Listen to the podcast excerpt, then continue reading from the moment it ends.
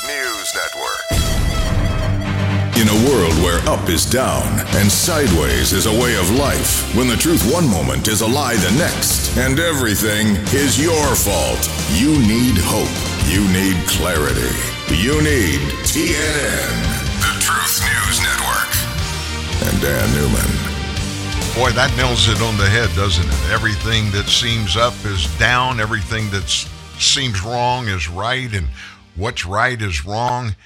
And we're left to figure all of this out. Well, let me tell you what we're going to do. We're going to puzzle through it today together at TNN Live. Hello, everybody, and welcome to a brand new week, the last day of the month of February 2022. Who would have thought we'd be here this quickly?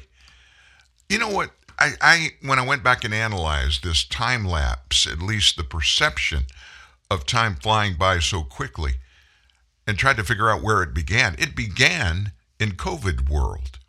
Think about it. Back in the early part of 2020, when we had so much varying information thrown at us, you got to believe this, you got to trust this, trust the science.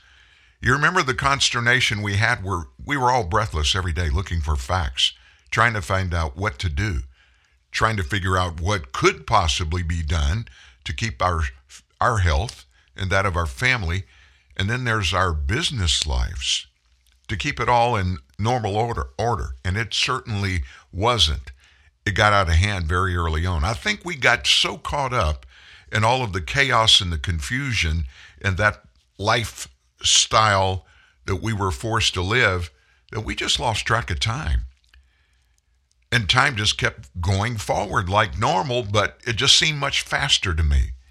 And that's just my perception. Who the heck knows if that is correct or not? But I can tell you this it might be the fact that I'm getting older. And even though there's 365 days between my birthdays, it seems like those are cut in half, at least in number. And time flies. And it's not flying just because we're having a good time. It's flying because there's so much going on. Well, how was your weekend? I hope you had a restful weekend. In Louisiana, we're in the Mardi Gras season. Actually, folks, guess what? Fat Tuesday is tomorrow. It's early this year. March 1, Fat Tuesday, Mardi Gras.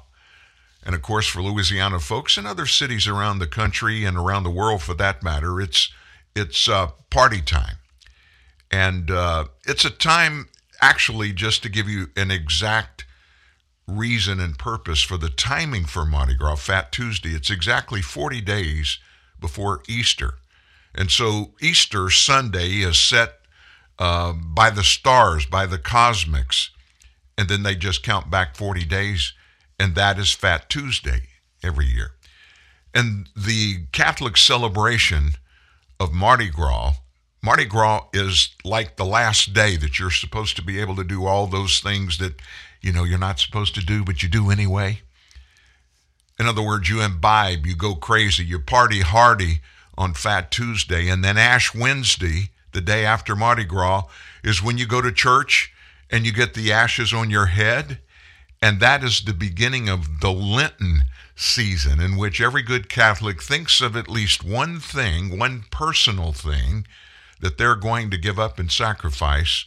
And it's supposed to be spiritually purely, but it's really not. People just feel like you got to do something to celebrate the Lenten season, and that, of course, breaks on Easter Sunday.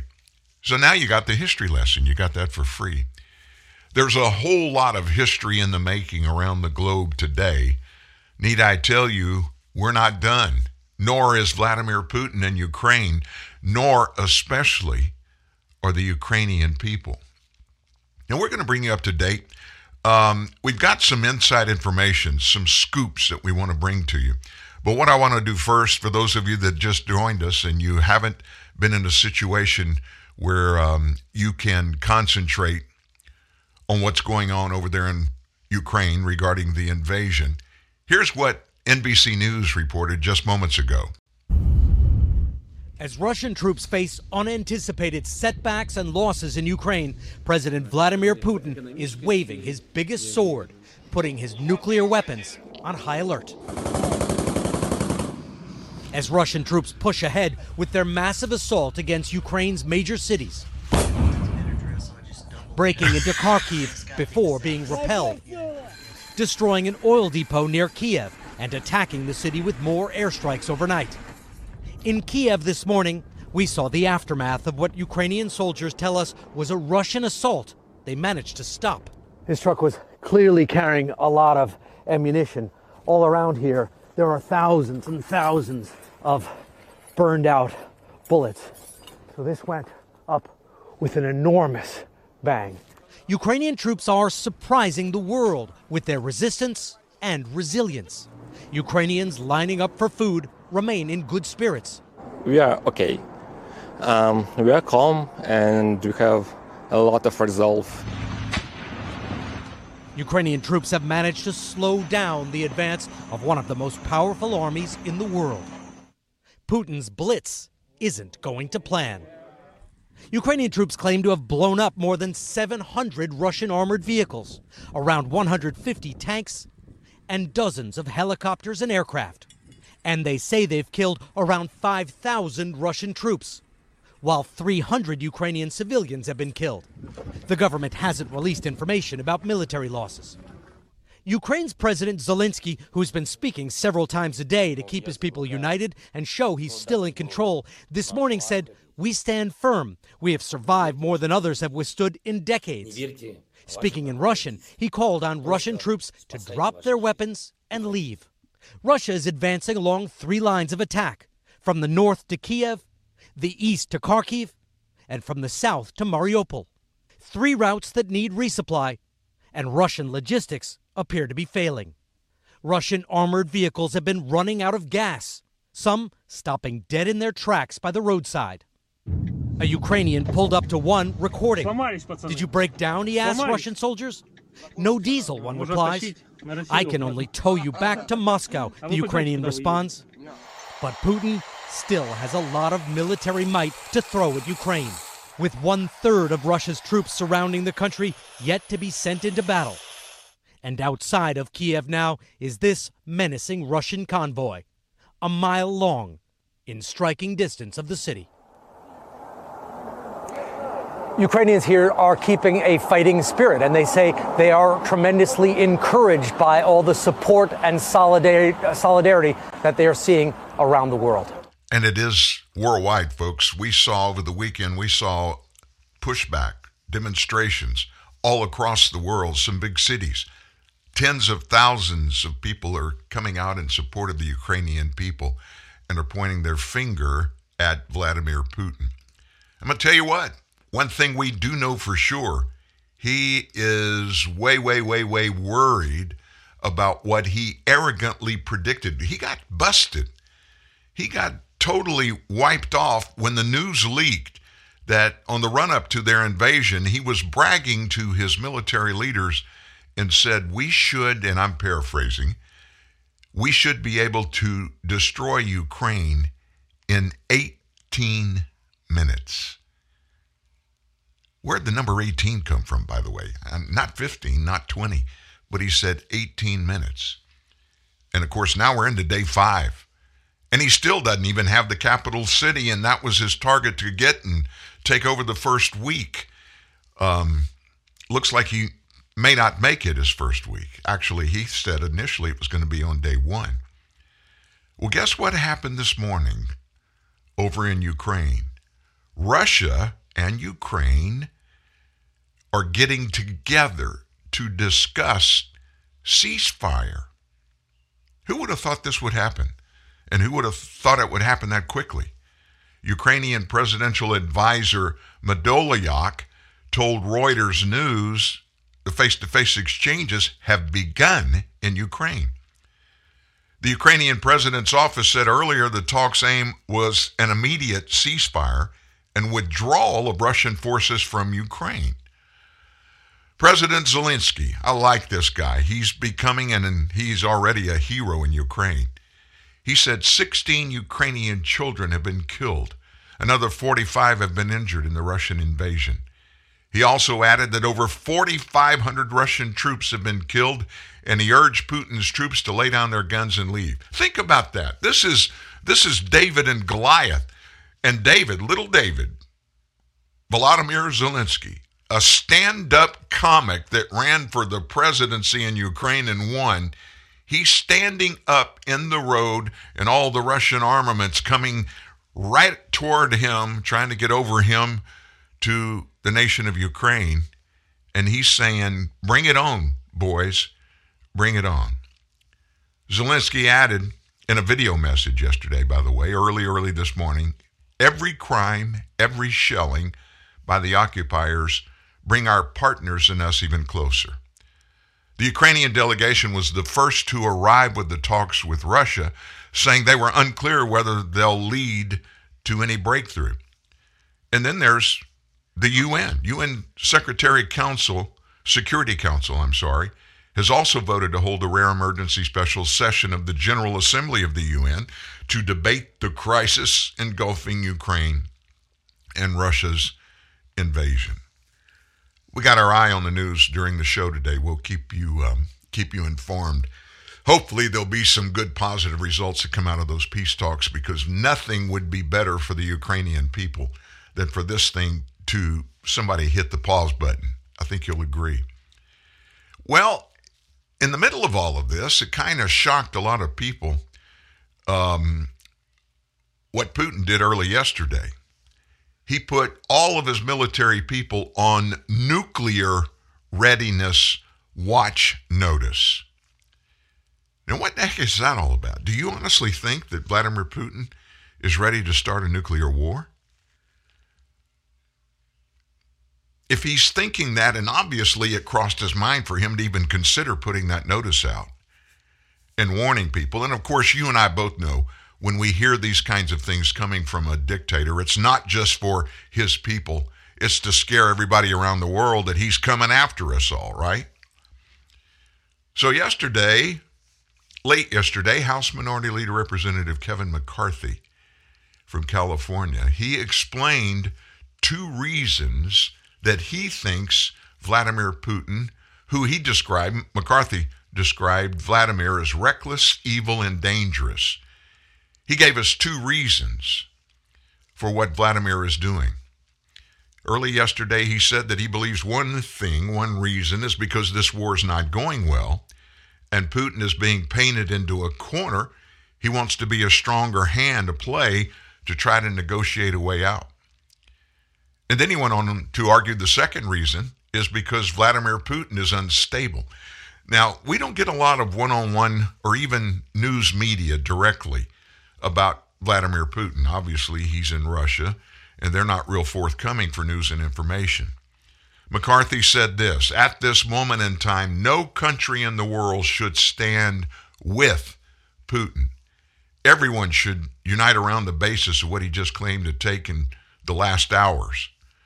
McCarthy made those comments after Putin ordered the defense minister and the chief of the military general staff to put Russia's nuclear deterrent forces in a special regime of combat duty. And that kind of surprised a lot of people. He's right now threatening a nuclear escalation. That's according to former DIA intelligence officer Rebekah Koffler. This is a veiled threat, or maybe such a veiled threat. He just met with his chief of general staff and minister of defense. He's escalating the conflict into the nuclear domain in order to de escalate. That is, topple Kiev's regime quickly. So, in other words, our experts in military readiness, they think that he escalated it to kind of scare the leaders of Ukraine to make them or force them jump to the table and kind of throw in the towel. Western countries aren't only taking unfriendly actions against our country in the economic sphere, Putin said, but top officials from leading NATO members made aggressive statements regarding our country. Vlad, he warned last week that countries who interfere with his invasion of Ukraine are going to face, and this is a quote, consequences you have never seen. Yesterday on Maria Bartiromo's show, Sunday Morning Futures on Fox News, Minority Leader Kevin McCarthy said that President Biden should have supplied weapons to Ukraine much earlier. I had this conversation with Biden in advance, telling him I do not believe that Putin is afraid of those sanctions. He's lived with them for years. He knows how to get around them, McCarthy said. What he really needs is a deterrent. He went on to slam Biden's withdrawal of U.S. troops from Afghanistan and all that weaponry, all those vehicles and aircraft that were left behind. This was a note that uh, popped into my head over the weekend. Can you imagine what Ukraine could be doing today or could have been doing over the last five days if all of that military hardware that President Biden just walked away from when we left Afghanistan, $82 billion worth of equipment. He just walked away from it. And I mean, I'm talking about heavyweight stuff. I'm talking about fighter helicopters, an unimaginable group of missiles, defensive missiles, and really good weaponry. Everything you can imagine. He left for the Afghanis. What would Ukraine have been able to do if all of this was there? McCarthy argued that had Zelensky agreed to evacuate Kiev at the behest of the U.S. government, the country would have collapsed. And Zelensky is the one that said, no, we were trying to talk him into leaving. Uh uh-uh, uh, he's staying, he said. Zelensky's turned down the offer to stay in response that the fight is here. I need ammunition, not a ride out of here. wow. Even America taking the option of supplying Ukraine with weapons is the correct one, but it's harder to supply them today, McCarthy said. We should have taken those actions much sooner. And we should learn from this moment in time, we should speed up the sales of weapons to Taiwan for what the future looks at and what China's looking at happening today as well. There are a lot of experts, military experts around the globe, folks, that expect at any moment for Xi Jinping to start an invasion from China to take back Taiwan. So McCarthy yesterday he uh, made this argument a day after Secretary of State Antony Blinken announced the U.S. is further going to bolster Ukraine's defense in the face of Russia's invasion with an unprecedented third payment of $350 million. Now, think about that. That's our, that's our third one. In other words, We've already given them a billion fifty million dollars in cash. Why did we wait so long to do that? Why didn't we just quote unquote lend them a bunch of military hardware and give them the necessary stuff to fight and keep Putin from invading Ukraine so we nor any of our partners in Europe would ever have to deal with him again? I can understand it, folks. Antony Blinken our National Security Advisor, Jake Sullivan, even our Secretary of Defense, General Lloyd Austin. We have history in conflict with these three in charge in the previous State Department and the previous military. Lloyd Austin was the director of CENTCOM during Benghazi. Now, CENTCOM is the U.S. military. He was over all of them for Europe and Africa and the Middle East at the time. Secretary of State Antony Blinken, Jake Sullivan, they were in Hillary Clinton's Department of State during Benghazi. They were all three hands on in all of the decisions that happened back then. And you remember what their decisions and choices on Hillary Clinton's watch, what they did, guess what happened? Four Americans gave their lives needlessly. They were butchered brutally in the streets of Benghazi because nobody would stand up and tell the truth and take action and defend the consulate in Benghazi. Put that in the back of your mind as we watch how this ends up going forward.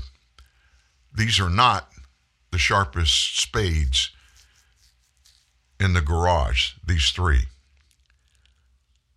So little bits and pieces of some positive news keep leaking out of Ukraine, like Ukrainian government yesterday released that the world's largest aircraft, the world's largest aircraft, was destroyed at a strategically important airport just outside Kiev in the middle of this Russia attack. This was the world's largest aircraft, a, a an AN 225 Dream is what they call it in Ukraine.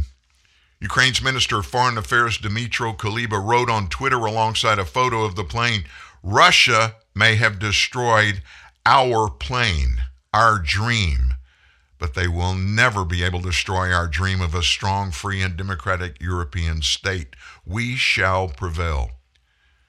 Now, this, this plane, folks, this thing is a monster. It's an Antonov 225. It's the only one of its kind. It's equipped with three jet engines on each wing, supporting a maximum takeoff weight of 600 tons or 1.3 million pounds. Now, if you compare that to the ones we see all the time, the Lockheed Martin Super Galaxy, the largest cargo plane in surf, service for our Air Force, that has a maximum takeoff weight of 840,000 pounds. So this dream can take off with half a million more weight, pounds of weight, than can the ones that our military uses. Rumors that the dream was damaged or destroyed began to come out into the public eye in February on the 24th when a battle broke out over the control of Ukrainian and the Ukrainian skies as part of this shortly after bombing the Kiev International Airport, the Russians extended the air battle to Hostomel Antonov Airport, where the Dream was sheltered. And so they're going after the big stuff. They're trying to make a dramatic impact to scare not just the people of Ukraine, folks, but scare everybody in Europe. Vladimir Putin is little more than a bully, and somebody is stepping up and hitting him right between the eyes, he has no idea of how to respond. And in some ways it's it's it's funny to me. But I'm telling you, it's not funny to these Ukrainian people. All kinds of neat, cool stories are coming out. One example I heard an interview very early this morning with a woman in Poland. Now, why would that be a big deal? Poland? We're talking about a war in Ukraine, right? Well, this lady's husband and a bunch of his friends had just left yesterday. Now remember this, they're living in Poland, which is it's a very strategic country. It's next door to the west of Ukraine and a lot of Ukrainian immigrants are are headed towards Poland for safety. But her husband and a bunch of his friends are doing the other thing.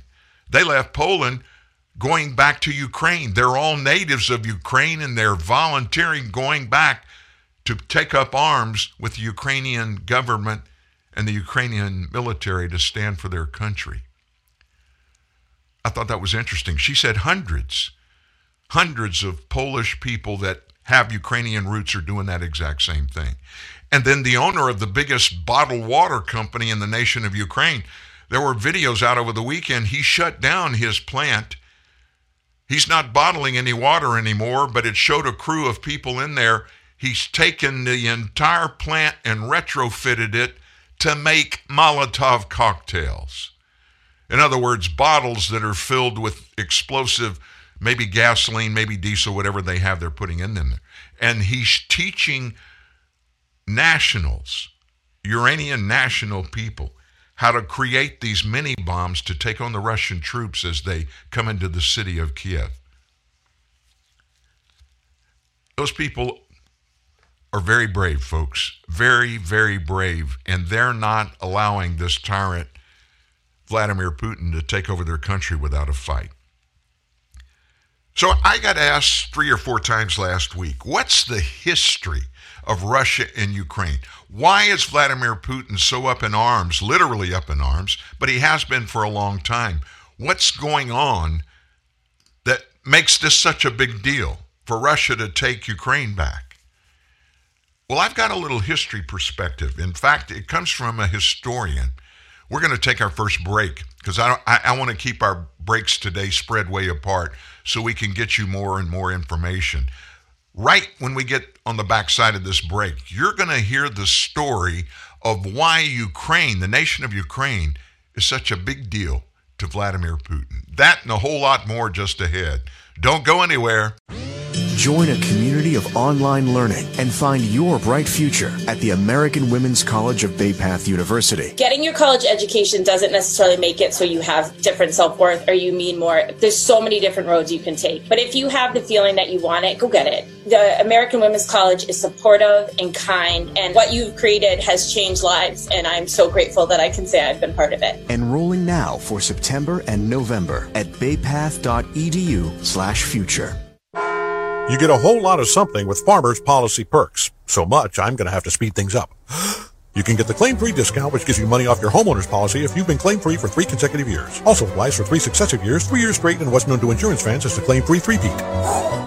Get a whole lot of something with Farmers Policy Perks. Start with a quote by calling 1-800-FARMERS. We are farmers. Bum, bum, bum, bum, bum, bum. Now for the legal something. Not available in every state. Only available with select farmers branded policies subject to terms and conditions underwritten by Farmers Truck or Fire Insurance Exchanges or affiliate. Today on Hey Culligan, softer equals better. Here's a tweet from Ed Itchy in Idaho. Hey Culligan, my laundry is so scratchy, I just cut myself on a cable knit sweater. Any suggestions? Hashtag send help. Hey Ed Itchy in Idaho. Yes, the Culligan high efficiency water softener will make that thing so soft it'll go from cable knit to cable knot. Itchy. Hashtag soft laundry. Hashtag already on the way. Get started for as little as $10 a month for six months at participating Culligan dealers. If you think we're just four wheels and a grill, think again.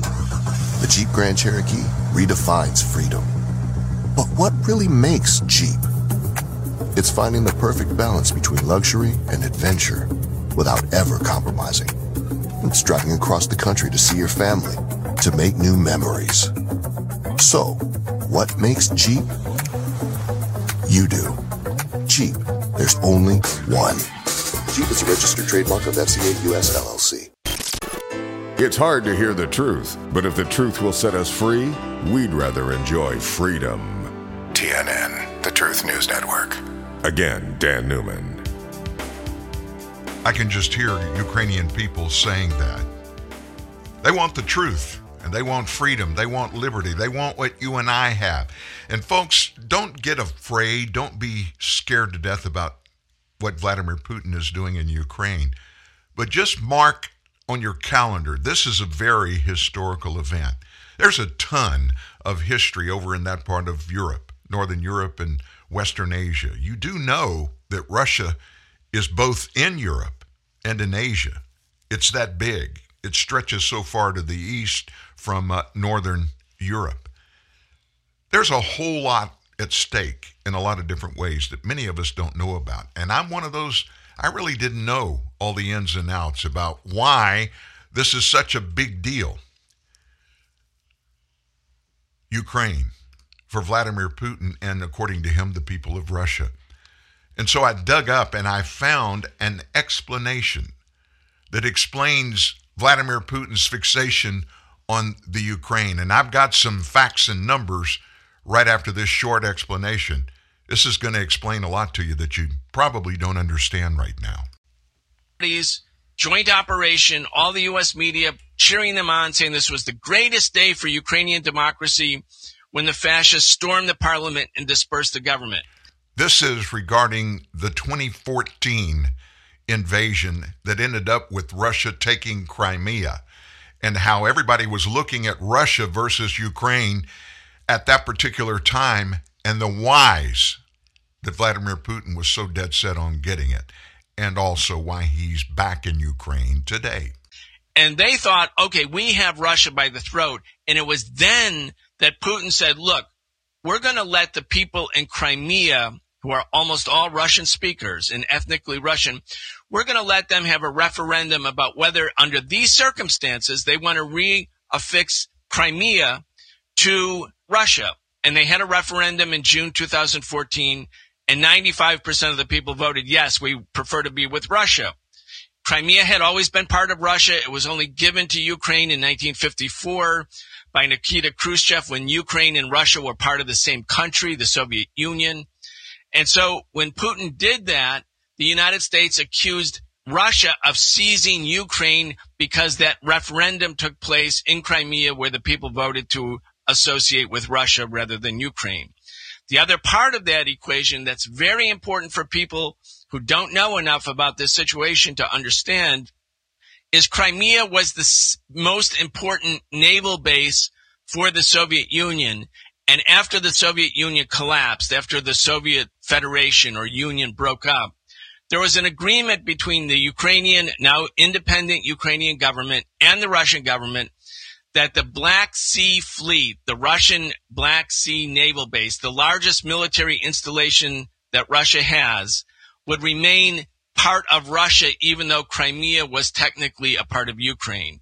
So when the U.S. led fascist coup d'etat took place, Vladimir Putin realized that the Russian primary biggest military base, the largest naval base, would now become a NATO base with nuclear missiles pointed at Russia. That was too much. And so then, and only then, did Russia go forward and allow this referendum to take place. And since then, since then, the United States and all of the politicians and the media have labeled Putin to be and Russia to be the aggressor. But that's the actual context. And so Russia now feels that Ukraine, which was the exact, you know, planes through which Hitler invaded the Soviet Union in June 1941, what Putin is saying is this is a red line for us. We are not going to allow Ukraine, formerly our biggest ally, the second biggest republic in the Soviet Union, to be used by NATO to prepare for an invasion of Russia. That's not going to happen. That's why we are now at the verge of a major power conflict between the U.S. and Russia. And the reason I wanted to give a little bit of this history is that the American people don't know about it. We don't know about it. As much as I heard about the Crimean War when Joe Biden was vice president, and Barack Obama was president, when we basically just gave the territory of Crimea to Soviet Union, to Vladimir Putin. I couldn't understand why Ukraine was so important. Two Saturdays ago, if you'll remember on the Monday show following that Saturday, I told you a story that was told to me by the only guy I know personally, and he is a friend, who is a multi billionaire on the planet. There are a bunch of them, but they don't run in my circle. Well, maybe I don't run in their circles.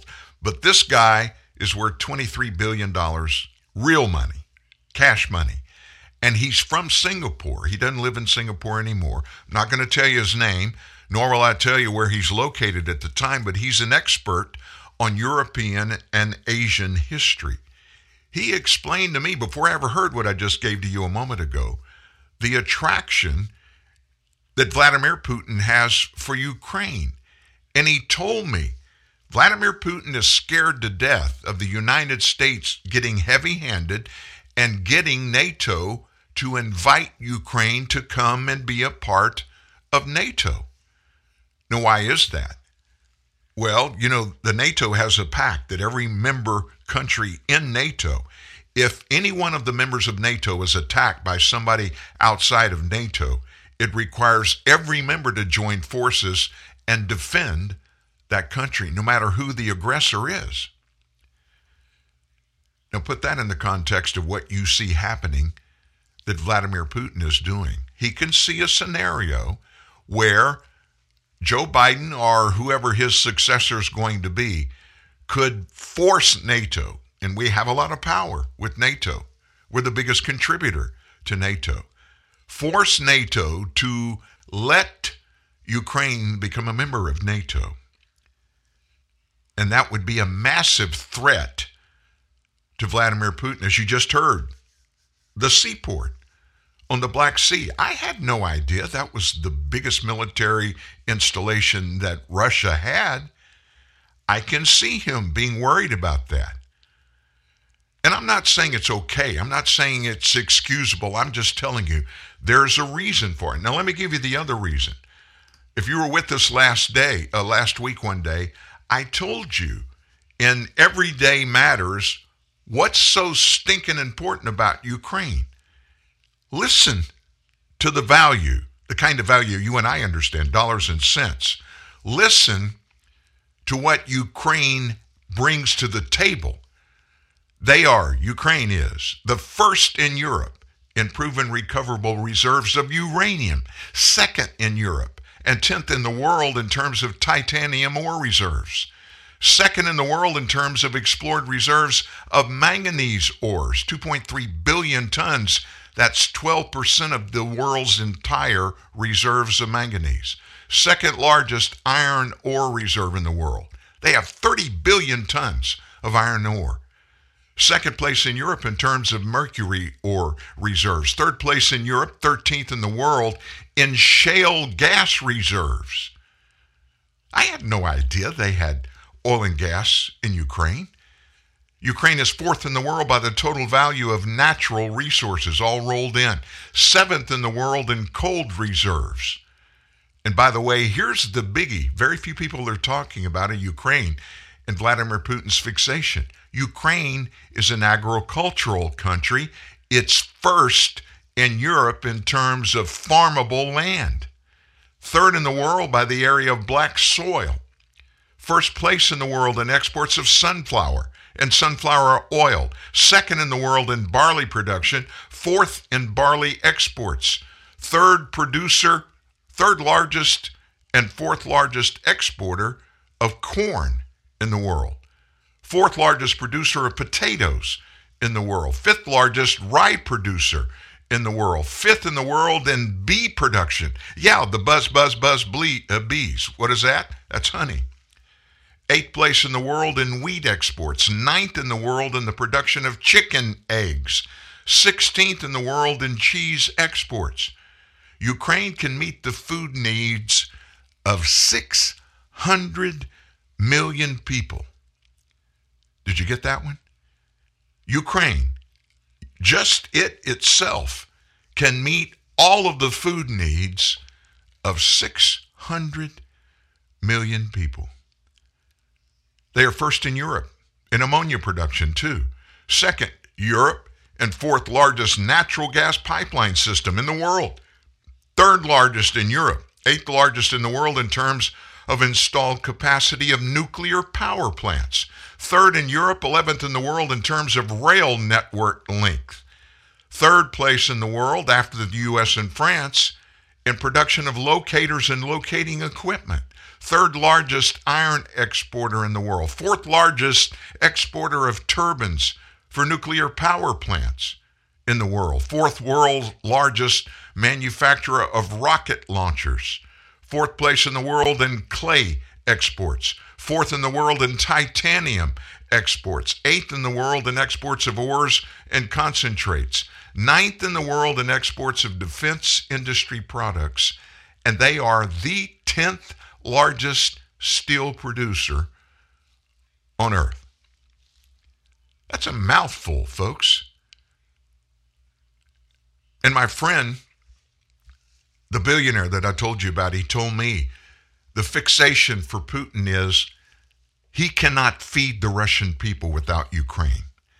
And if Joe Biden or any other leader talks NATO into bringing Ukraine in, we could control, we would have really a chokehold control on Russia because if you take away the food, what's going to happen to any nation. If we don't have food here in the United States, what's going to happen to us? We'll be under the control of somebody else that can hold that over our heads. It's amazing what facts make as far as a difference in how you understand and you look at any situation. And this is not just about world politics, folks, geopolitical. It's not just about that, it's about everyday life. Ukraine brings a whole lot to the table.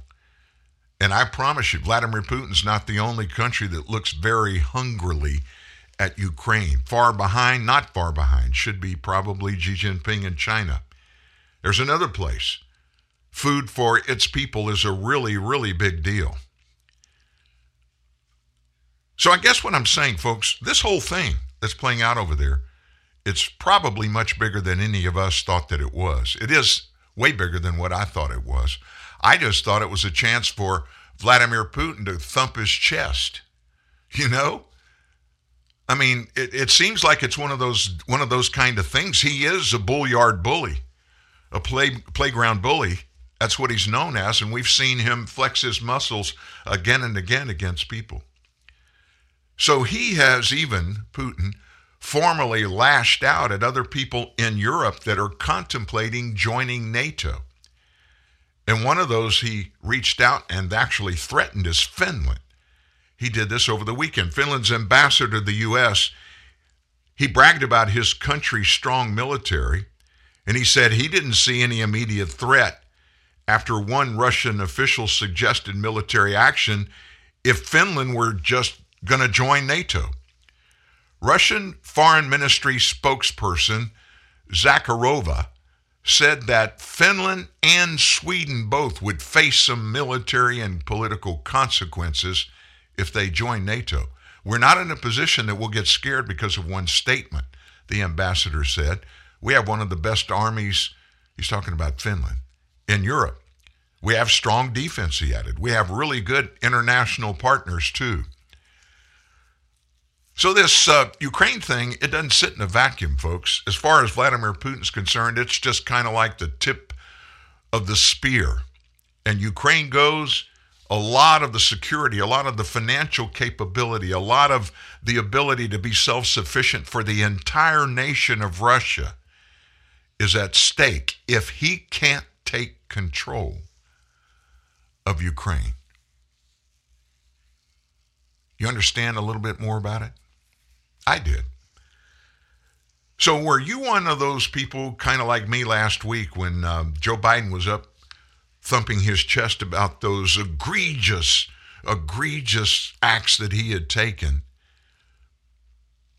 against Vladimir Putin and Russia? And everybody said, those aren't going to stop him. I mean, what's what's the biggest thing that Russia brings to the table worldwide? What do they bring? They're massive oil and gas producers. They sell, that's their number one export is gas and oil. In fact, our president, he kind of uh, he didn't want to talk about the fact that in October, the month before he was elected president, that the United States, for the first time in decades, became energy independent. We were creating more energy than we needed for ourselves, and we began to export our oil and gas specifically.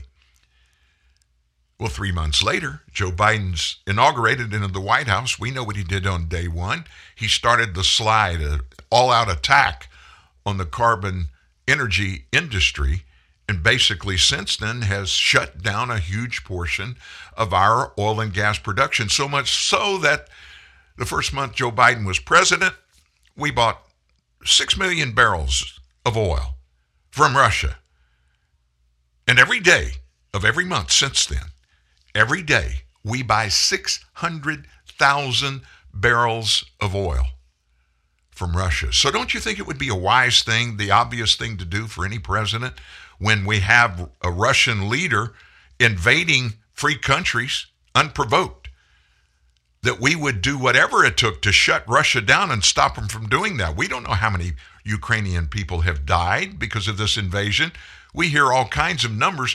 The Ukrainian government probably won't know for some time, but that's not my point. My point is if we want peace in the world, we've got to give everybody that attacks the peace of the world, we've got to get them in a spot where they got to think very seriously about attacking other countries non provoked. So I would think the United States of America, number one country on the planet, most powerful country on the planet, We've got the deepest pockets of any country on the planet. I would think we could uh, we could make Vladimir Putin we could take him to his knees financially. But Joe Biden didn't do that. He didn't do anything censoring their oil and gas exports. He could have frozen those on day one.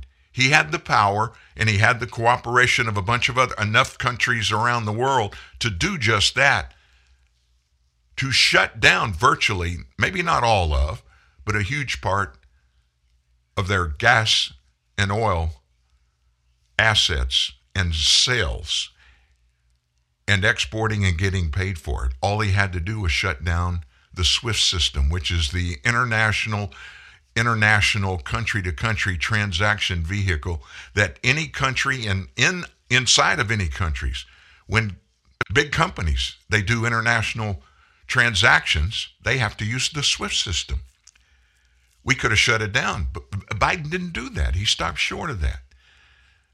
And so, boy, it just got louder and louder and louder.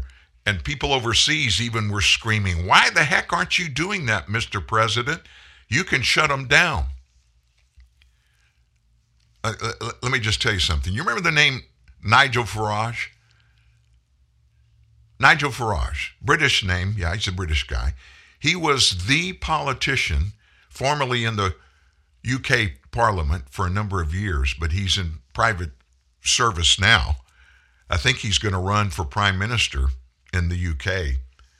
Boris Johnson has been feckless. Nigel Farage is a good friend of the United States, and uh, he is in different news aspects. He keeps everybody on this side of the pond well aware politically what's going on in Europe. He gave a speech at CPAC, the Conservative Political Action Conference down in Orlando over the weekend. He led the UK in the Brexit action, where the UK seceded from the European Union. He said that Vladimir Putin has nothing to fear from our president. And Farage described Joe Biden as the worst president in the history of the United States. So I guess you don't have to wonder how Nigel feels about our presidential administration. He is and was the leading force behind Brexit that resulted in the UK leaving the EU. He said that a failure of leadership here from Joe Biden has resulted in Putin being emboldened enough to even launch that invasion of Ukraine. Putin had nothing to fear from the worst American president in the history of this nation. That's Farage says. I have no doubt that if Donald Trump had still been in the White House, that invasion of Ukraine would not have happened. I'm not allowed to say, let's go Brandon because it's too rude, Farage joked before he launched a full throated, let's go Brandon chant with the CPAC trial. Seriously.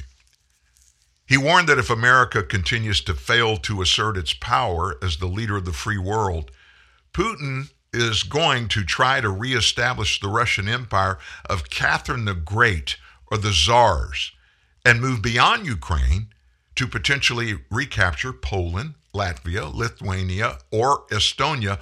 All of those countries, folks, are NATO states and therefore theoretically guaranteed the protection I talked to you about about the United States. If anybody goes to war against Poland, Latvia, Lithuania, or Estonia, individually or collectively, all the NATO member countries have got to go to war with them. Farage said something we said here last week. He said that Putin is probing NATO, looking for weaknesses explaining that the alliance suffered a big blow after President Biden decided to unilaterally withdraw from Afghanistan without informing his NATO partners like the UK before making that move. And of course, Farage said this, and he's speaking for the Brits. We're asking ourselves a question Do Americans want to be the leaders of the Western world? Because if they're not, we have a big problem.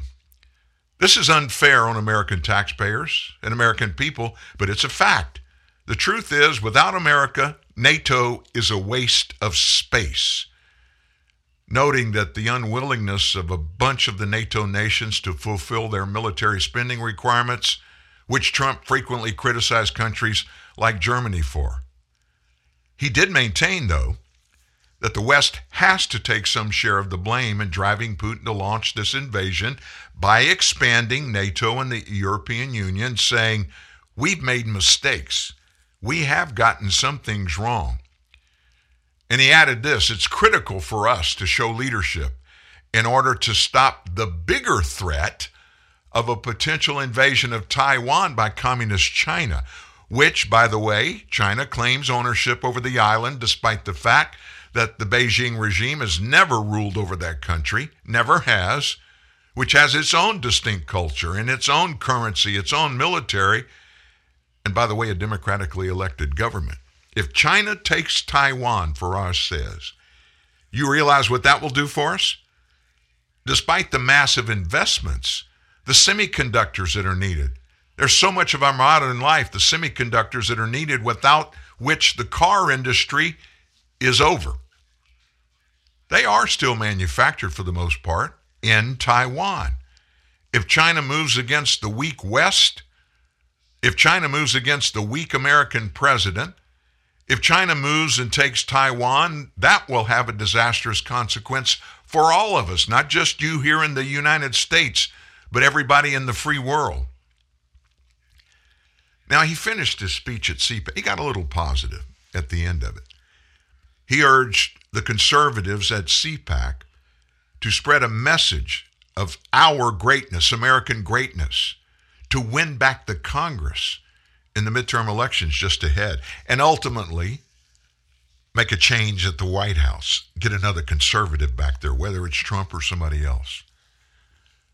Farage says the question is are you ready for this great battle? Are you ready for America to once again take its position as the leader of the free world? Are you ready for a big win in the midterms in November? The crowd, of course, went absolutely crazy. Donald Trump was there and he gave a speech. I did not see the speech, I just got sound bites. And as usual, he came out and made his position very, very clear. There was a there was a poll that was taken at the end of CPAC regarding who the conservatives that were there and responded to the poll, how they felt about the names of those that have been mentioned to run against whoever on the Democrat side will be running for president in 2024. Trump won 60% of those people at CPAC, which didn't, it didn't surprise very many people. Certainly didn't surprise me. So, all this conversation, all this noise that's in the room, all these things we've been talking about for the first 50 minutes of this show, it boils down to one thing. Our president has not been divisive on many things, not been decisive. I said divisive. That's, that's a faux pas for sure, because he is very divisive. He's not been decisive on any of the big international especially geopolitical decisions that we've been confronted with. But, folks, his actions or his inaction shouldn't surprise any of us. We have a history of 40, almost 50 years with Joe Biden in politics. He's always been indecisive when it comes to big decisions. Now, he always comes out and makes a recommendation or he tells people what he thinks. But regarding foreign policy, almost everything he's ever done, he's been on the wrong side of it. He missed totally. He's been called out by foreign policy experts through decades, blasting him for that very thing. But yet, that didn't make any difference to the leadership in the Democrat Party when they were choosing who they were going to run against Donald Trump in 2020. It made no difference. He was probably, of all those people that were on stage during those debates, what was the original number? 18? I don't know, but it was a dozen plus of all of those people there, the person on the stage that was and is today the least qualified for taking control and responsibility for the entire part of being the President of the United States. He was the least ready, the least qualified at that time. And boy, we've seen a dramatic switch as his cognitive ability, his ability to even speak coherently, carry on a conversation, and make good decisions. They're in the tank. Even Democrats are now saying, we've got a problem in the White House. And over the weekend, another one of those polls came out. This time it was ABC. ABC News, not, not a very conservative bastion of uh, media, I think you'll agree. And even if they're skewed a little bit towards the left, which they typically are, the latest over the weekend, as of yesterday, the latest support, confidence in Joe Biden, the likability, everything rolled into one of the American people. And these were all voters that were polled. His support dropped to 37%. 37%. There hasn't been a Democrat in the White House that that's happened to in uh, two generations. Why is that? The American people have awakened. They have awakened and they see we got a problem. And they see the problem is now festering and it's creating specific, really bad things for Americans and effectively every other one of our free country partners on the globe. Can you can you honestly imagine a scenario where you you know you see every once in a while you see that little military guy and he's on the heels of Joe Biden getting getting on Air Force One, getting off of Air Force One, or getting in uh, motorcades, usually in the car behind the president, and he's carrying this briefcase. That's the nuclear briefcase. The launch codes for all of the American nukes around the world are controlled by that nuclear briefcase. Can you imagine Joe Biden having control of whether or not to launch nukes? Now, the left, they tried to scare us all to death. They demeaned the fact that, of course, for four years, Donald Trump was sitting in that capacity. But I got to be honest with you. Even if you're not a conservative, if you're not a Republican, you got to think we'd be much better off at least understanding and making clear choices based upon factual information. You got to believe you'd be more comfortable with Donald Trump holding that trigger compared to this president. And there's a bunch of other stuff that's out there, a bunch of unanswered questions. I get asked this almost every day. Do you think Vladimir Putin has something on Joe Biden? And so I'm going to ask you that. Do you think that? I mean, why would he, for instance, we talked about him not pulling the plug on the SWIFT financial transaction operation that they have to use to sell oil and get paid for it, among all kinds of other things that every country, their government has to do transaction wise. Why Joe Biden didn't do that initially, he left that little caveat out there. Maybe it's because we are buying 600,000 barrels of oil a day from Russia. Maybe that is hanging over his head. Maybe there's a bunch of other stuff. What could those things be? Well, I've got some answers for you. I know that surprises you that I have some answers for a question I'm going to ask. So, why don't we do this? We'll take this short break. And on the other side of this, we're going to wade in. What's going on with Joe? Real truth, real news. TNN, the Truth News Network.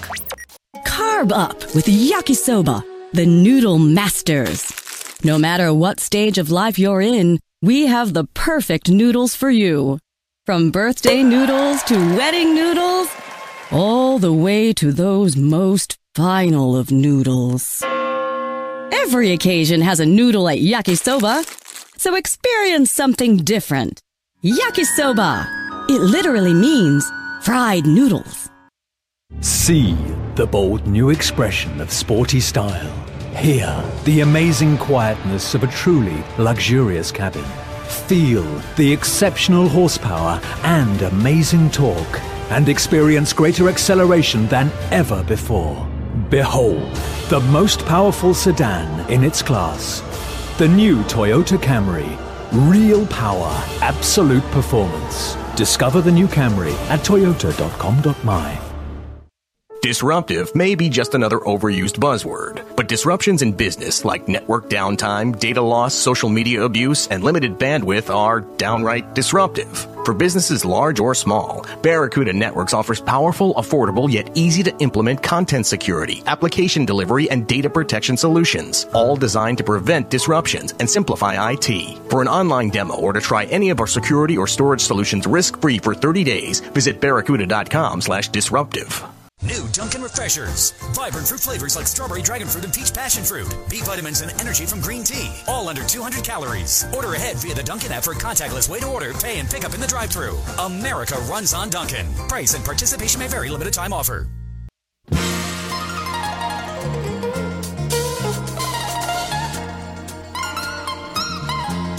Boy, over the weekend, I listened to some amazing music. As a musician, I think more than being a musician, I'm a keyboard guy. Even more than that, I just love good music, and I had some great stuff this weekend. I'm always always been able to, even before I ever got in radio, and I got in radio on air when I was 16, 15 years, 16 years, no, 15 years old. And shortly after that, I went on the air in South Louisiana, little radio station there. Even before that, I loved music. And anytime I got in a bad mood, I could get out of that bad mood by just listening to the right song. There's always a place for all of us to escape. We just got to find it. Not run away forever, but just to get a new lease in our thinking every once in a while. I am one of those thinkers. And my wife will tell you, she would know 47 years we've been married now. She'll tell you I can get lost in ideas and just spend all kinds of time just thinking, what about this? Is this possible? Could we actually have this going on? And I've done that through this Joe Biden thing. And let's just get right to it. I honestly think Vladimir Putin has something on our president. And Joe's kind of blasted, not kind of, he's blasted Vladimir Putin now for 20 plus years. He's disliked, he's distrusted Putin. He's even claimed that Putin doesn't even have a soul. But yet, for the last year, since Biden took office, he's tried repeatedly to reason, to try to talk to, and get this strong man from Europe to agree with him. Remember back when they met last June in Geneva? At that meeting, Biden urged Putin to end his years long aggression against Ukraine and to stop happing us. I mean, his hackers have really brought a bunch of countries around the world and a bunch of companies in our nation to their knees. Biden told Putin he was hurting his credibility worldwide. They had a call back two months ago in December. Putin was assembling tens of thousands of his military members along Russia's border with Ukraine. And of course, he'd already been there once. Remember back in 2014 when Joe was vice president, they invaded Crimea and took it away from Ukraine. When that conversation happened in December, Biden pushed him to de escalate and return to diplomacy.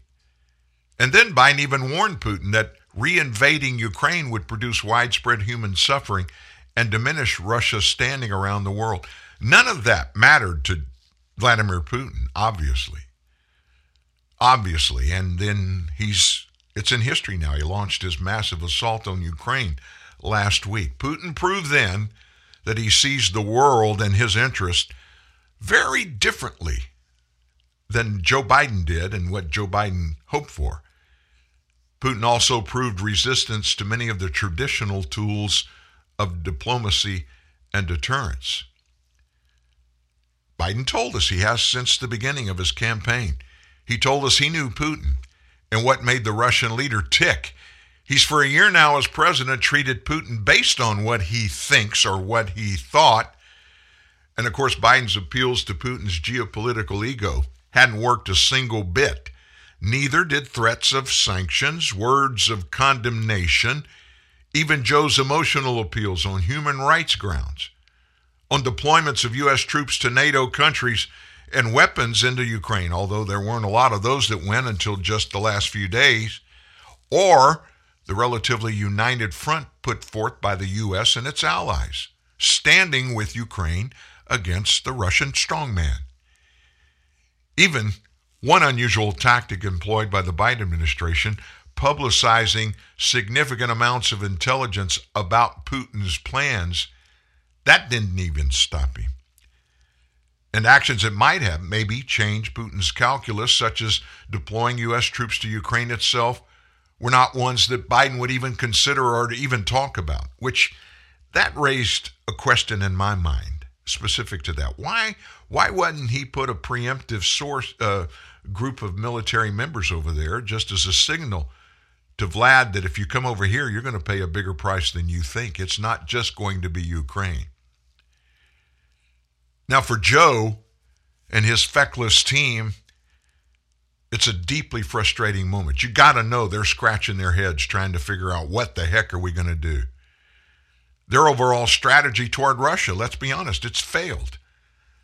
Despite their effort to manipulate it, adjust it over time, because of Putin's stubborn moves. Thursday last week, Biden doubled down on Russia's existing strategy, unveiling more sanctions, deploying more U.S. troops to Europe, and promising more diplomacy to keep America and its, allies unified. He warned that Putin's aggression against Ukraine is going to end up costing Russia dearly economically and strategically. Biden said, We're going to make sure of that. Putin will be a pariah on the international stage. And I love it when Joe uses that term pariah. Pariah. That's a nice way of calling somebody a tyrant, a terrorist, or a bully. At the same time, our president dismissed questions about whether he fully appreciated Putin's thinking. I didn't underestimate him. Joe said that when he was asked that question in a press briefing by Doocy from Fox News. But even some of Joe's supporters beg to differ. Plenty of Russian hands feared Biden and his aides were being naive all along. Many of the people around Biden had served in the Barack Obama administration when Biden was VP. Back then, the U.S. was often startled by what Moscow did. It was under Obama, after all, that Putin first used surreptitious means to invade and annex Crimea back in 2014. I keep reminding people of this, but I'm going to remind you again of it. When the former president of Ukraine, who's no longer there before Zelensky, when he reached out in desperation to Barack Obama and Joe Biden for military assistance because he knew Russia was going to do what they did. They asked for specifically Javelin missiles. That's the missile designed specifically to just obliterate tanks on a battlefield. They needed a bunch because Russia has got a huge treasure trove of very good tanks that they bring and brag about and show the world every time they invade or go to war with anybody. In answer to the request by the Ukrainian president back then for those Javelin missiles, you know what Joe and Barack sent to Ukraine? Blankets. It's all they sent them was blankets. Can you believe that? Obama and some of his aides were nervous about how much to escalate a standoff back in 2014 with Russia, resisting, for instance, sending certain lethal weapons to Ukraine. They gave them blankets. Every military needs blankets, especially in the wintertime, right? The Russia watchers, some of who had been serving under Obama, warned the Biden team not to think they could put Putin aside or just manage him tit for tat, and especially not through diplomacy on a standalone basis. He's just not that kind of guy. One of those guys, Michael McFaul, who served as the U.S. ambassador to Russia under Obama, noted as an example the sanctions package seemed designed to punish past Russian misbehavior in the hopes there'd be no more of it. McFaul, the former ambassador, said, I'm, ex- I'm skeptical that Putin is going to go along with their strategy. Whether they like it or not, Putin's going to be a part of Biden's foreign policy for the next four years. And in fact, Russia never got far from the headlines. So let's go ahead and dive into this. Does Putin have something on Joe Biden? I told you that was the nexus for this part of the show, and the answer is yes, he does. He's got something on Joe. It's too obvious to any longer ignore that that has to be true. Maybe it began during the Russiagate war against Trump and the possible use of Putin to fuel that battle.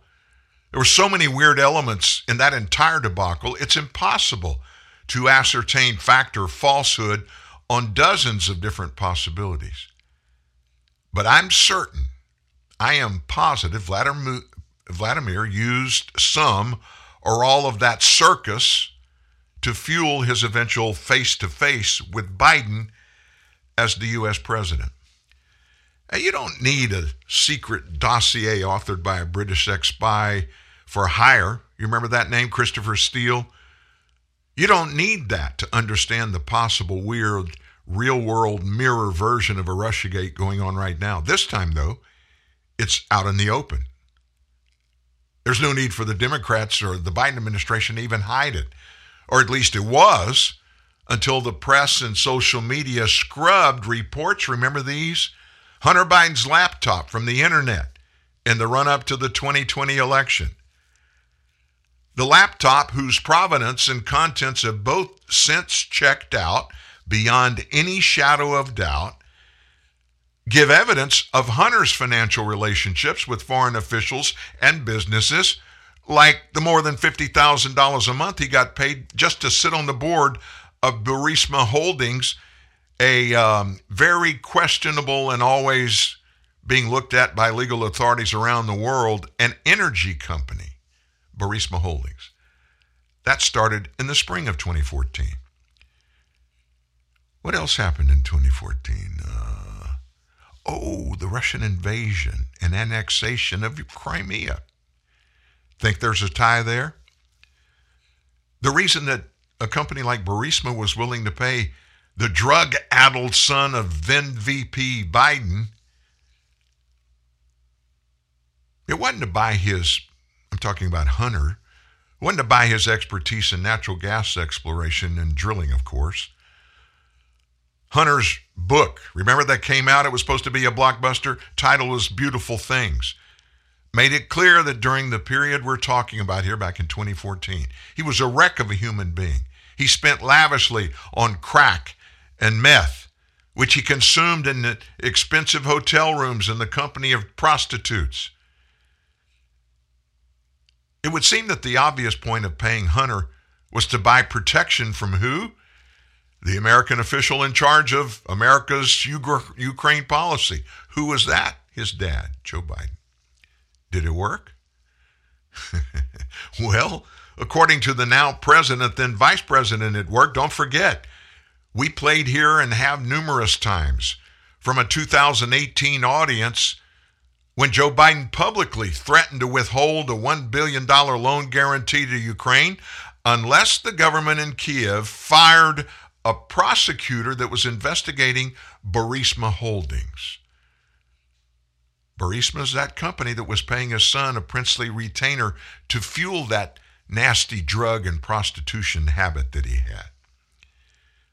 So at the time when Biden's laptop first showed up, U.S. media and our spy services, oh, they claimed in mass together it was Russian disinformation, a fake, and it was aimed at harming his father's election prospects for 2020.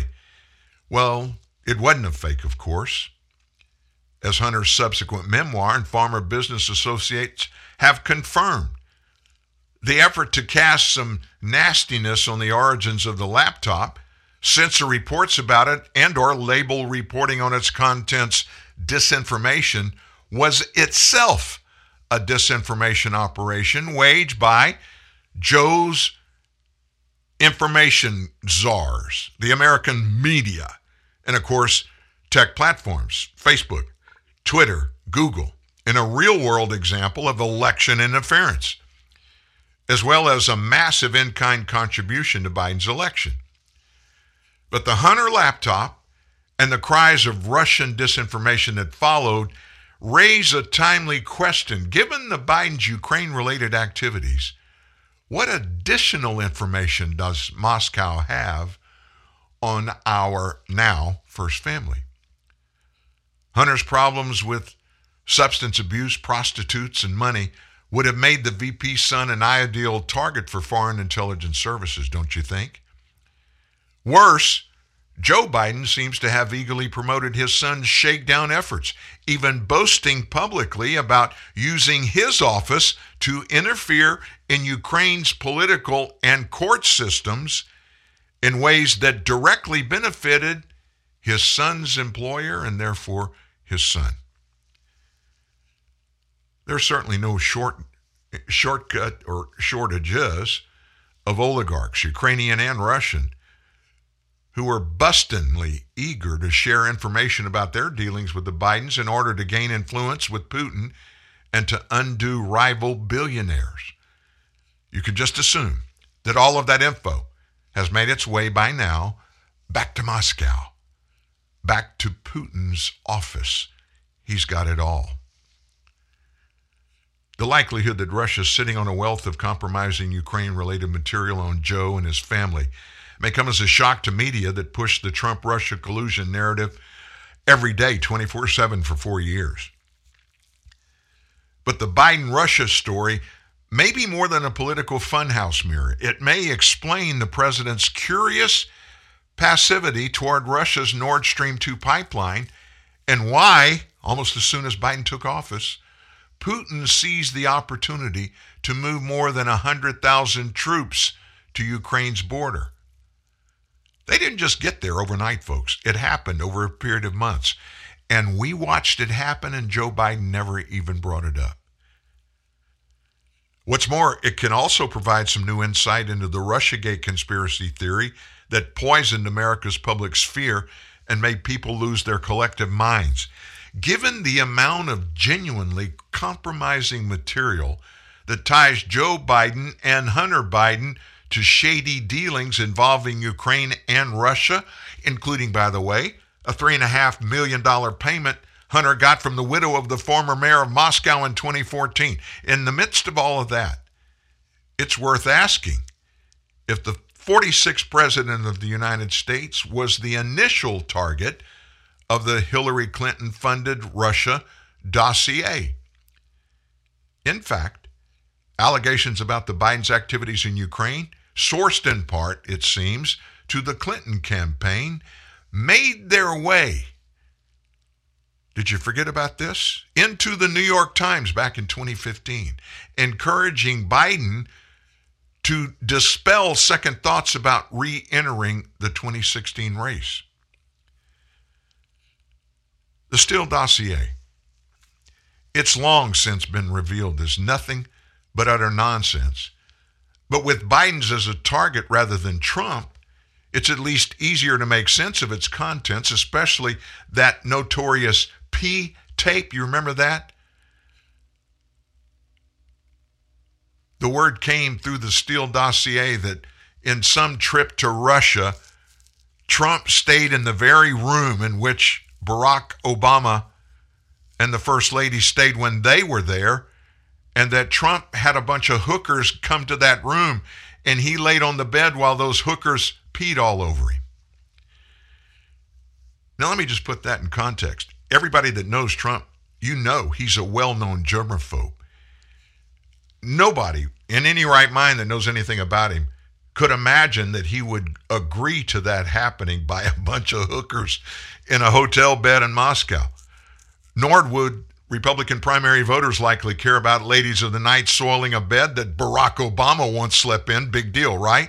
But Democrats, oh my gosh, they thought it was sacrilegious. How could the bad, evil orange man do that? By his own admission, Hunter seems to have spent plenty of nights in hotel rooms with prostitutes. Seems hard to imagine Trump walking into a hotel in Moscow and asking for the Obama suite, a scenario in which Hunter demanded such lodging, lodging doesn't take much imagination at all. Let's wrap this up. Most Americans are skeptical about the innocence of Joe in all this.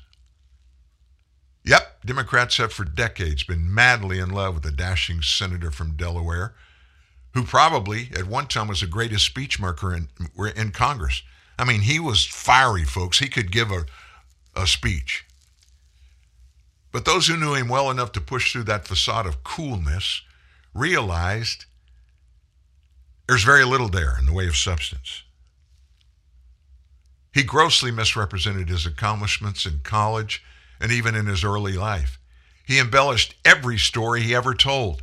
What shocked so many was that when he was confronted with many of his own lies and misrepresentations that he made publicly, he showed little, if any, remorse.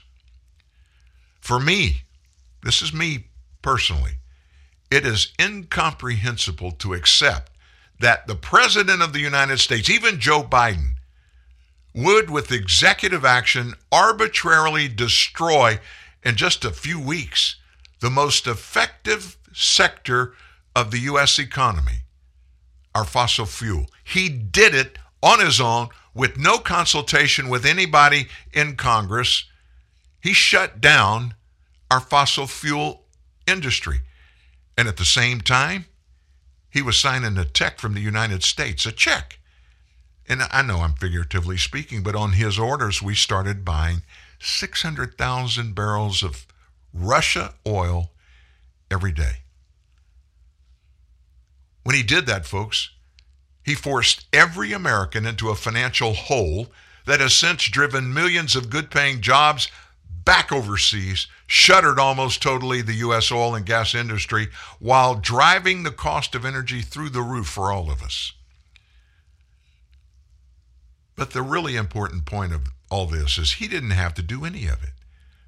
Why he did is the enigma that virtually guarantees that much of these actions can only be as quid pro quo, payback, or based on blackmail. Whether it's payback or whether it's blackmail, his name that was given to him by Donald Trump is appropriate. Quid pro quo Joe.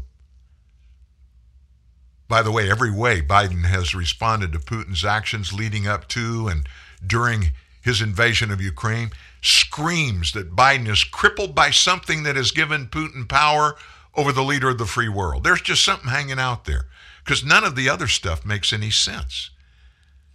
And whatever it is stopping Biden from using his considerable resources as president of the United States to stop this unprovoked invasion of a sovereign nation. Nobody can figure out what that could be other than Putin's got something on Joe.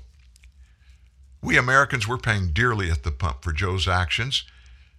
And they haven't only emboldened Putin, but put $900 billion of excess cash into Putin's hands from the massive increase of Russian oil sales since Biden became president.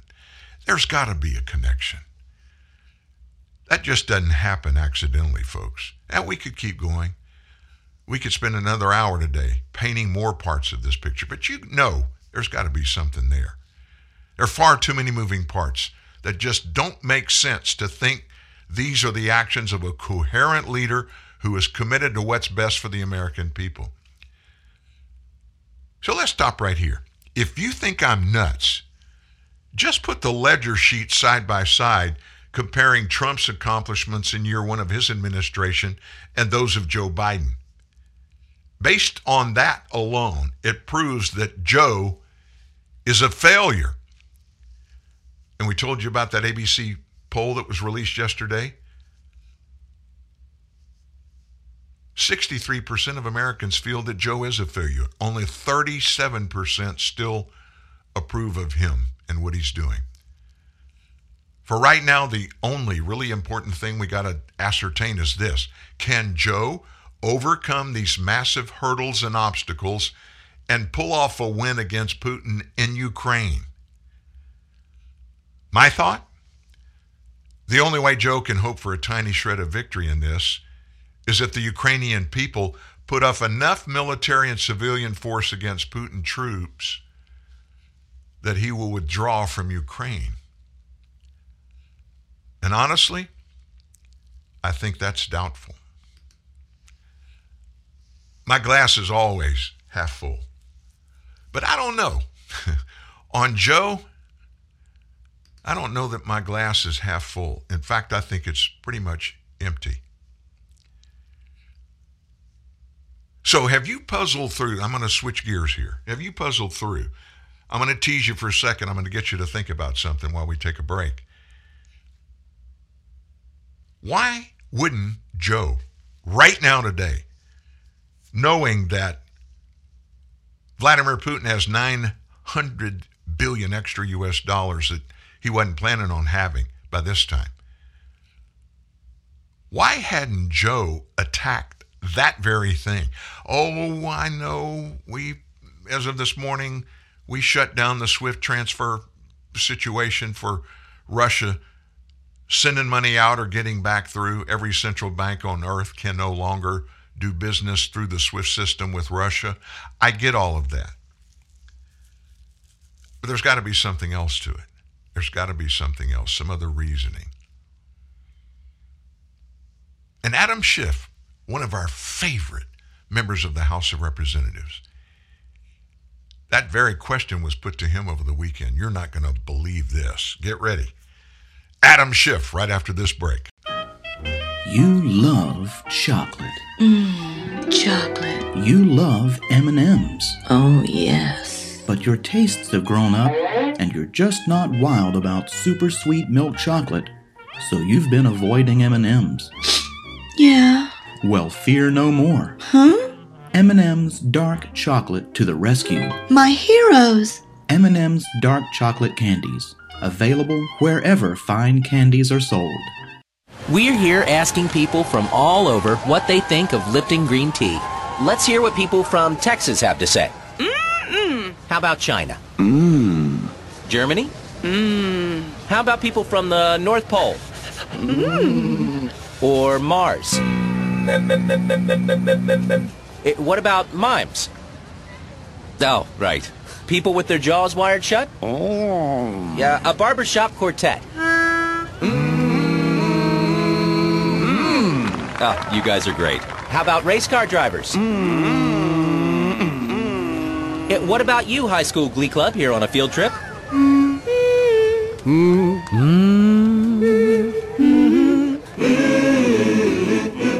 Well, that settles it. It sounds like everyone loves the taste of Lipton green tea.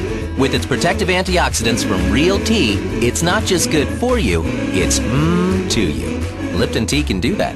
In every age, a technology is created that upends the foundations of society the wheel, the printing press, the internet. Now, in a world sliding into financial chaos, a new technology is changing the way monetary systems work around the world. It is called Bitcoin. Bitcoin is a new form of money, controlled not by banks, governments, or corporations, but through mutual commerce between free individuals. To learn more, visit weusecoins.com. Locked and loaded with truth ammo. Taking aim at the problem, it's Dan Newman. And let's do this. Let's just think through for the next few minutes about what if. What if Joe Biden would just say, hey guys, the oil energy thing right now, the situation, uh, whether we're pointing fingers, taking blame for it ourselves, or pointing at other people, it's still a critical situation. And so I'm thinking now about changing that and going back. I'm going to turn against the climate change fanatics that uh, I supported, and they supported me about this climate change thing, and that the only way we can get the climate change situation righted for us is to stop fossil fuel production. I know that's the position we've taken, and I may believe that, but there's something more important than that. We've got to get our energy production back on shore and turn our backs, at least maybe just temporarily, but on the climate change policies that I promoted so heavily when I was running for president, and I've lied, uh, relied on in my decision making since I've been president. Adam Schiff from California was asked by a reporter about this this very thing this weekend. Here's his response. Putin has made it very clear that he will use Russia's energy dominance as a political weapon. Is it time for us to abandon climate focused energy policies like a drill ban on federal lands, like killing pipelines, and instead increase U.S. oil and gas production in full force? Uh, I don't think the response to Putin making war uh, on Ukraine ought to be the dismantling of our uh, protections against climate change. I do think what it ought to prompt is a wholesale effort to wean Europe off of uh, Russian uh, oil and gas uh, so that Russia can no longer use that as leverage against Europe. and I think it, it, ought to spell at a minimum the, the final death of Nord Stream 2. Uh, so I think that ought to be our response to uh, Russia's use of oil and gas as a geopolitical weapon. Okay, think through this thing. Think through what you just heard from Representative Schiff about he doesn't think it's that he doesn't think that what we should do is turn our backs on the progress we made towards climate change. That in itself is an enigma. What what advantages do we have now that we didn't have before Joe Biden went into office, other than we are giving billions of dollars, just as Joe Biden and Barack Obama did when you know that shovel ready program that they put together and the 100 billion, 200 billion, whatever it was. It was 900 billion, I think, dollars were put out there to stimulate climate change industries, you know, going away from fossil fuel. It all began then. Trump came in, and in three and a half years, just very suddenly, all of a sudden, we became energy independent. Oh, by the way, in the last 20 years, we've reduced our carbon emissions in the United States while all of the Al Gore sycophants and the climate change sycophants were saying, we're going to die, we're going to die. We reduced our carbon emissions more than, percentage wise, more than any country on the planet. Forget about all that. You can't politicize that. You can't use that as a weapon. But what you can use for a weapon is we're destroying the planet and we've got to get away from carbon fuel. And the reason and the way we're going to do that is the federal government is going to give away several trillion dollars and we're going to take that money. Some of it's going to be cheated and it's going to be lost, but we're going to spend money to get this industry put back together again and do away with carbon fuel. Now, there are all kinds of holes in that line of thinking. And the first one is, folks, what's the energy source you're going to replace carbon fuel with? And doesn't it make sense, even if you're going to go down that road, wouldn't you think it would be prudent to have this other system in place, fully operational, and proven that it can do it without destroying the American economy and the American household while you're doing it? First of all, the 900 pound gorilla in the room, they, they say we're going, going away from um, carbon fueled vehicles. We're going to electric vehicles. Now, that's a novel idea. And it may work someday, but it's not working now. And it's not going to work in the next decade. Why is that? Well, there's a lot of problems with it that nobody wants to talk about. Do you know there's not nearly enough capacity in our electric grid across the country to even be able to do it? If we had all of the sources, the resources necessary to create enough batteries to replace fossil fuel in cars and trucks and boats and yeah, airplanes. I can't wait to see a uh, electric powered jet. Even if we had that capacity now, which we're nowhere near having, the transition would take years, if not decades, to do, even if all the other stuff was okay. But let me tell you the conundrum in this thing that nobody wants to even bring up to these climate change activists and get them to respond to is you know how nasty it is to mine for the materials that are necessary to make these batteries they're putting in cars? A year and a half, two years ago, at our website, truthnewsnet.org, we published a story about this very thing, and included in it, we include a uh, above the ground of a mine. I believe it was in Nevada, where they were mining the materials, the strip mine process to get to the materials so that they can make these batteries. And this mine, it's an open mine, it's a big pit, and they just start at the top and drill and drill and cart this stuff off, all this material. The mine itself covered about 100 acres, and it was obliterated. There was pollution all around it. All these minerals they're taking out of the ground to produce these batteries are nasty, they're caustic. And then we published a picture right next to it of a well, a Haynesville shale well, that was producing, let me think, I want to be accurate here, over 20 million cubic feet of gas a day, just one well. And the drilling had all gone away. It was completed. And it was this picture of this beautiful field with green grass. And out from the middle of the field, there was a skinny, one inch thick pipe sticking up out of the ground and that was the outlet for the underground shale natural gas. It is filthy to mine the minerals to make electric batteries on the scale that would have to be done, even if we had that ability now, which we don't. The second thing, did you notice when we yanked our forces out of Afghanistan, who was the first country to jump in there and replace us? China.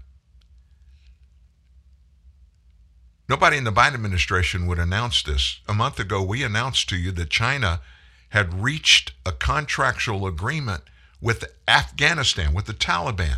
Now, why is that a big deal? Did you know that the country on the planet that has more of the elements that are necessary to create everything to do with electric transportation is in Afghanistan? And China owns now on earth control of more than half of all those minerals and elements that are necessary. And the country of Afghanistan has most of them. But let's just for a second, just think about it. Even if we were going to go down that road, even if that was the way and every American or the a huge consensus of Americans believed we needed to do it and that it was realistic to do, I don't know of a single American that it's okay just to shut down the carbon fuel energy industry and over a period of years phase into electric and wind energy or whatever else they come up with. You got to have a plan that is operational. You've got to have the process, the infrastructure put in place to make it happen. We don't have the ability today to even provide the necessary charging stations across the United States to even if we could do it, replace the carbon fuel energy sector of our society. We can't do it. In my town, and I live in a part of town where it's it's it's it's pretty current in its infrastructure, far more current than a bunch of other places. And this isn't a big state. Louisiana's not one of the biggies in the nation. And Shreveport, Louisiana is not a really big place, but we have some nice uh, commercial and private real estate developments around this area. I happen to live in one, and our studio happens to be in one. In this particular situation here, we don't have even remotely enough electrical power to draw from the portion of the grid that we draw from to provide every house in this development even one charging station. It requires a massive amount of electricity to charge a car battery. Nobody's talking about that.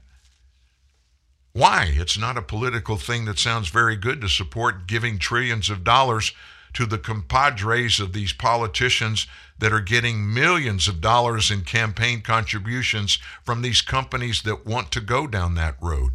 And who's paying the price for all of it? You and I are. Just simply because the love of money is the root of all evil.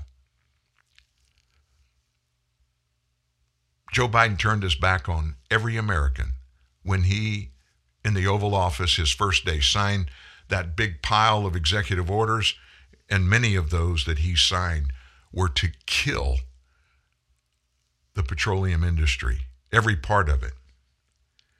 He had the unmitigated gall the other other day, I think it was Friday, to attack our oil and gas companies, labeling them solely responsible for the spike in the cost of gasoline and other petroleum products. And he said, You need to reach out to those companies. We've got to find a way to stop them from aggressively just taking advantage of Americans and forcing Americans to pay all this extra stuff. There's a lot of questions that are unanswered. No answers, none out there. If they ever even let you ask the questions, there are no answers out there for them. Things like these sanctions, those first sanctions that Joe Biden announced last week, he got excoriated across the board. People around the world, you can't stop Russia unless you knock them to their knees. What can knock them easiest and quicker than taking them out of the world financial system by keeping them, blocking them from the SWIFT system? And then all of the sanctions that he put in. The experts around the world said, these aren't going to work. They're not going to work. Of course, Biden was asked that in a press conference and he had to respond. I thought that was so interesting when President Biden said no one expected sanctions to prevent anything. Sir, sanctions clearly have not been enough to deter Vladimir Putin to this point. What is going to stop him? How and when does this end? And do you see him trying to go beyond Ukraine? And a second question I'll just give to you now. This statement that he gave last night will that the the threat that he gave, the West will face consequences greater than any you have faced in history. Is he threatening a nuclear strike? I have no idea what he's threatening. I know what he has done, number one. And number two, no one expected the sanctions to prevent anything from happening. Actually, that's exactly what his foreign policy team said again and again. It is what his Secretary of State said to me uh, on Sunday alone. The purpose is to do everything we can to deter it, to prevent a war, to deter the aggression. And once you trigger sanctions, you lose the deterrent effect. Uh, because uh, we lose the deterrent effect. Vladimir Putin was not deterred. What I heard and how the president laid it out today was that they are now looking for a reassessment by Putin. That he's gone this far. If they hit him now, will he stop where he is? But as the president of Ukraine has stood on the world stage and said, that doesn't help us when we're already hit by bombs. Sanctions are punitive. They are punishment. They haven't prevented. That is always the criticism of them as a foreign policy tool. It always takes a while for sanctions to work in a situation like this. And of course, as we know, he said that it was going to take some time. The other day, he said, We're going to have to watch and wait for 30 days or so to see the impact that they make. And then he doubled down on what he said. Nobody expected these sanctions to work. Well, Joe was busted again yesterday by his own ambassador to the United States, excuse me, to the United Nations on this. Here's his ambassador on that very same issue. The president believes that sanctions are intended to deter. The purpose of the sanctions has always been and continues to be deterrence. The sanctions are designed in the first instance to try to deter Russia from taking further aggression. No one expected the sanctions to prevent anything from happening. Look, Chuck, we've been very clear clear-eyed on this from the beginning. As the president noted, we were going to apply harsh sanctions. And initially, they were to, an attempt to prevent uh, Russia from taking this aggressive action. But it is Vladimir Putin's decision. It is Vladimir Putin's decision. If that's the reason why they do anything in this battle, in this invasion of Ukraine to try to stop it where it is and get Russia to withdraw, we've got to impact Vladimir's decisions, folks. There has to be something that we will do. And there are many things that we can do to do it. And even as of yet today, Joe Biden hadn't pulled the trigger. He could shut down Russia's economy, at least two thirds of his economy. Joe Biden, with his actions, could shut down today. And of course, if you ask him why he's not doing it, if you can get him to respond, he'll tell you that would be horrible to the Russian people. They can't live that way. Well, no, they can't, but their leader is also at the same time slaughtering Ukrainian people that did nothing to provoke Vladimir Putin from invading Ukraine. Obviously, the sanctions that Joe Biden put up were feckless and ineffective and didn't stop him from doing anything. What would make him think that not going full bore and just leveling everything, everything the United States and its allies around the world can do to force Vladimir Putin to stop what he's doing and to withdraw from Ukraine. Why wouldn't, at this particular point, why wouldn't Biden do it? What does he have to gain by waiting? More Ukrainians are going to die. More devastation is going to happen. Irreparable things are going to happen and continue to happen. Why would the President of the United States, can you imagine if the Orange Man had won re election and was in the White House? Do you think Vladimir Putin would have even seriously considered invading Ukraine? He would have known for a fact if that happened, Donald Trump would do quickly, immediately, even before the action of invasion was actually initiated. Donald Trump would have put so much angst on Vladimir Putin, he wouldn't even think about it. And he would be looking over his shoulder every minute of every day if he did do anything even similar to what he has been given the opportunity to do with hardly any pushback at all from anybody other than the Ukrainian people, certainly not from the President of the United States. That's sad to even think about it. So, what can we do? What can we Americans do? Remember, I asked you this question in Friday's show. I said, you may be, you may be wondering, what can we do? We're just John Q. Public. We don't have any power or authority. And I told you to reach out to those that represent you in the United States Congress. And some folks from Missouri did just that. And this morning, their senator, Josh Hawley, is introducing legislation today that is going to reopen energy production here in the United States full throttle.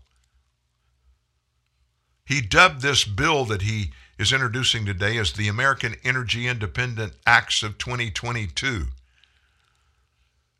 Hawley said this bill, if it's passed by both houses of Congress and signed into law, will reverse Biden's shutdown of the American energy sector and return American energy to full production.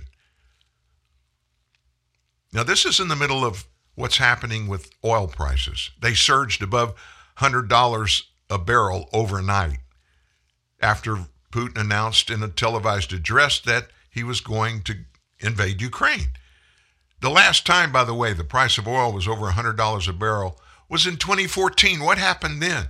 It's when Joe Biden and Barack Obama allowed Vladimir Putin to invade Ukraine and take Crimea.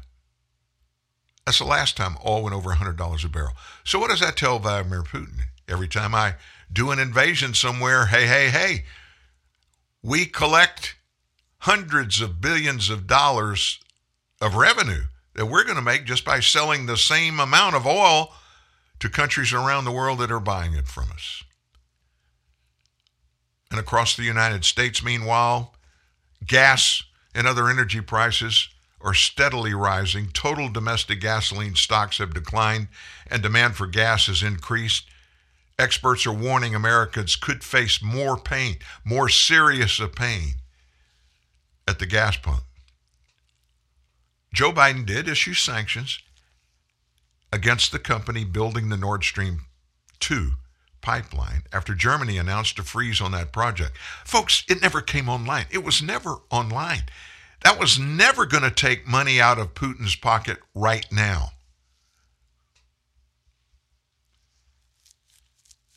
Vladimir Putin is a tyrant, he's a dictator. He gives no no positive support of human life whatsoever in any of the decisions that he makes. Every decision he makes is based on what the man in the mirror tells him every day when he gets up. It is not about the Russian people. It's certainly not about the Ukrainian people. It's about his push to maintain what he considers to be the power that supposedly makes him, in his mind, he's the most powerful planet, planet leader certainly more than Joe Biden. And if he would admit it, he would say Xi Jinping and Communist China, they're buddies, but Putin thinks he's more powerful than is Xi Jinping. He is not going to allow us to do anything. We are going to have to initiate it. And that would be our president, our commander in chief. And there are things Biden can do today that will fix your problem at the gas pump tomorrow. I promise. Talk to Dan. Call 1 37 Truth. TNN Live. The Truth News Network. How can we say when you book direct at choicehotels.com, you always get the lowest price in our rooms, guaranteed? Let's get someone to say it with a really low voice. Carl? Lowest price guaranteed. What about the world's lowest limbo stick? How low can you go? Nice one, Carl. Hey, I've got an idea. Just say bada book, bada boom. Bada book, bada boom. Nice. Always the lowest price, guaranteed. Book now at choicehotels.com. Little Caesars thin crust pizza is so loaded with cheese and pepperoni you can't even see the crust. And if you ever want to see it again, listen very carefully. Bring $6.49 in unmarked bills or marked bills or coins or just a credit or debit card to Little Caesars. Come alone and bring your friends or family. Bring everyone. Get a Little Caesars large thin crust pizza with extra cheese and the most pepperoni, all at the nation's best price of just $6.49. Pizza, pizza. Top four national pizza chains. Extra most bestest thin crust pepperoni pizza versus large round one topping thin crust pepperoni pizza. Everyday standard menu prices at participating locations plus tax.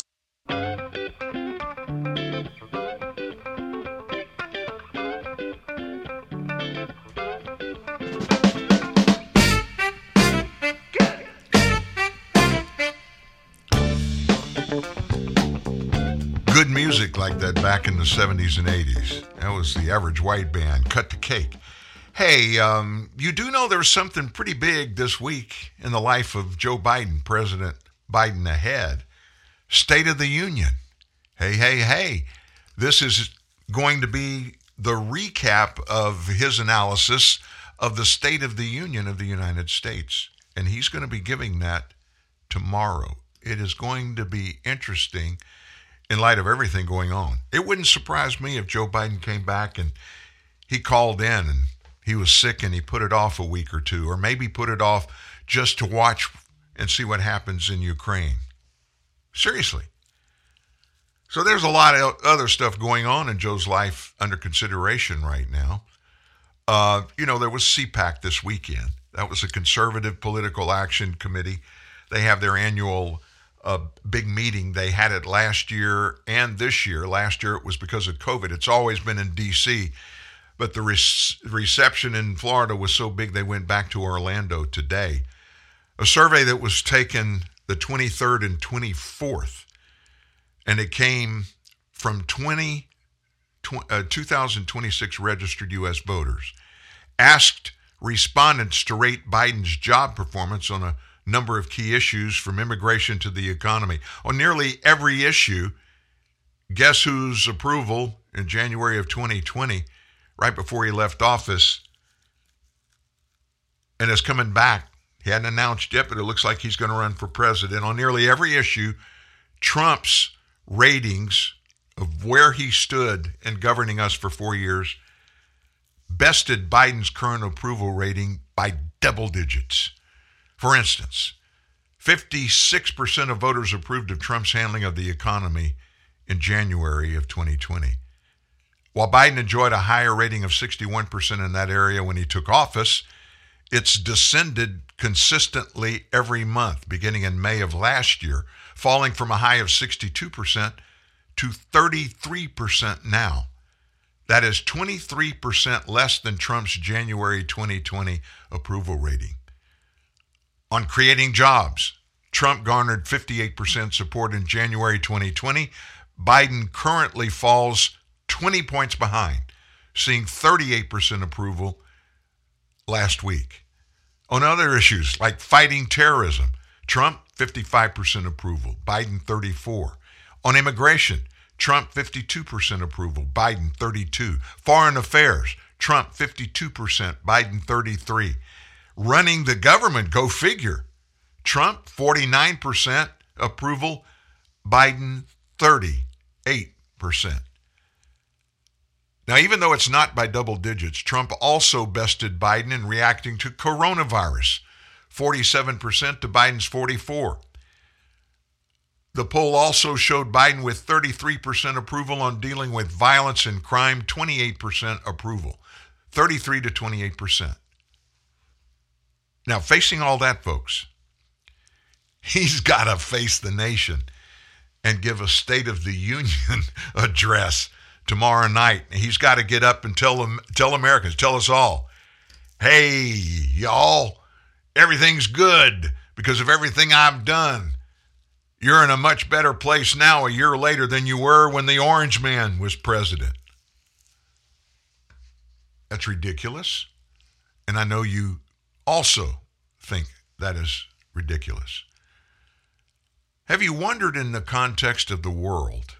And you know, there's so many different countries 191, 192, whatever the number is. So many different sets of circumstances, economically, socially, um, politically, in all these countries. So there's a bunch of folks in every nation around the globe that are very concerned about what Putin's doing. President of World Bank, David Malpass, warned that Russia's invasion of Ukraine could potentially impact the entire economy of the globe, including Russia itself. He was on Face the Nation yesterday on CBS. Malpass said the invasion will affect the Russian ruble and as a consequence, the people of Russia. Now, let me put that in context. Do you remember when you were kids and you went to the grocery store? Those of you that are in, in my generation, I remember we lived in Lafayette, Louisiana, and there was a little, uh, they didn't have C stores back then, a little grocery store called Babineau's Grocery about four blocks away. And on Saturdays, my mother, when I was like six, seven, eight years old, would give me a quarter and let me go buy bubble gum. And I'd run up to Babineau's grocery, and with a quarter, folks, I could buy 25 pieces of bubble gum.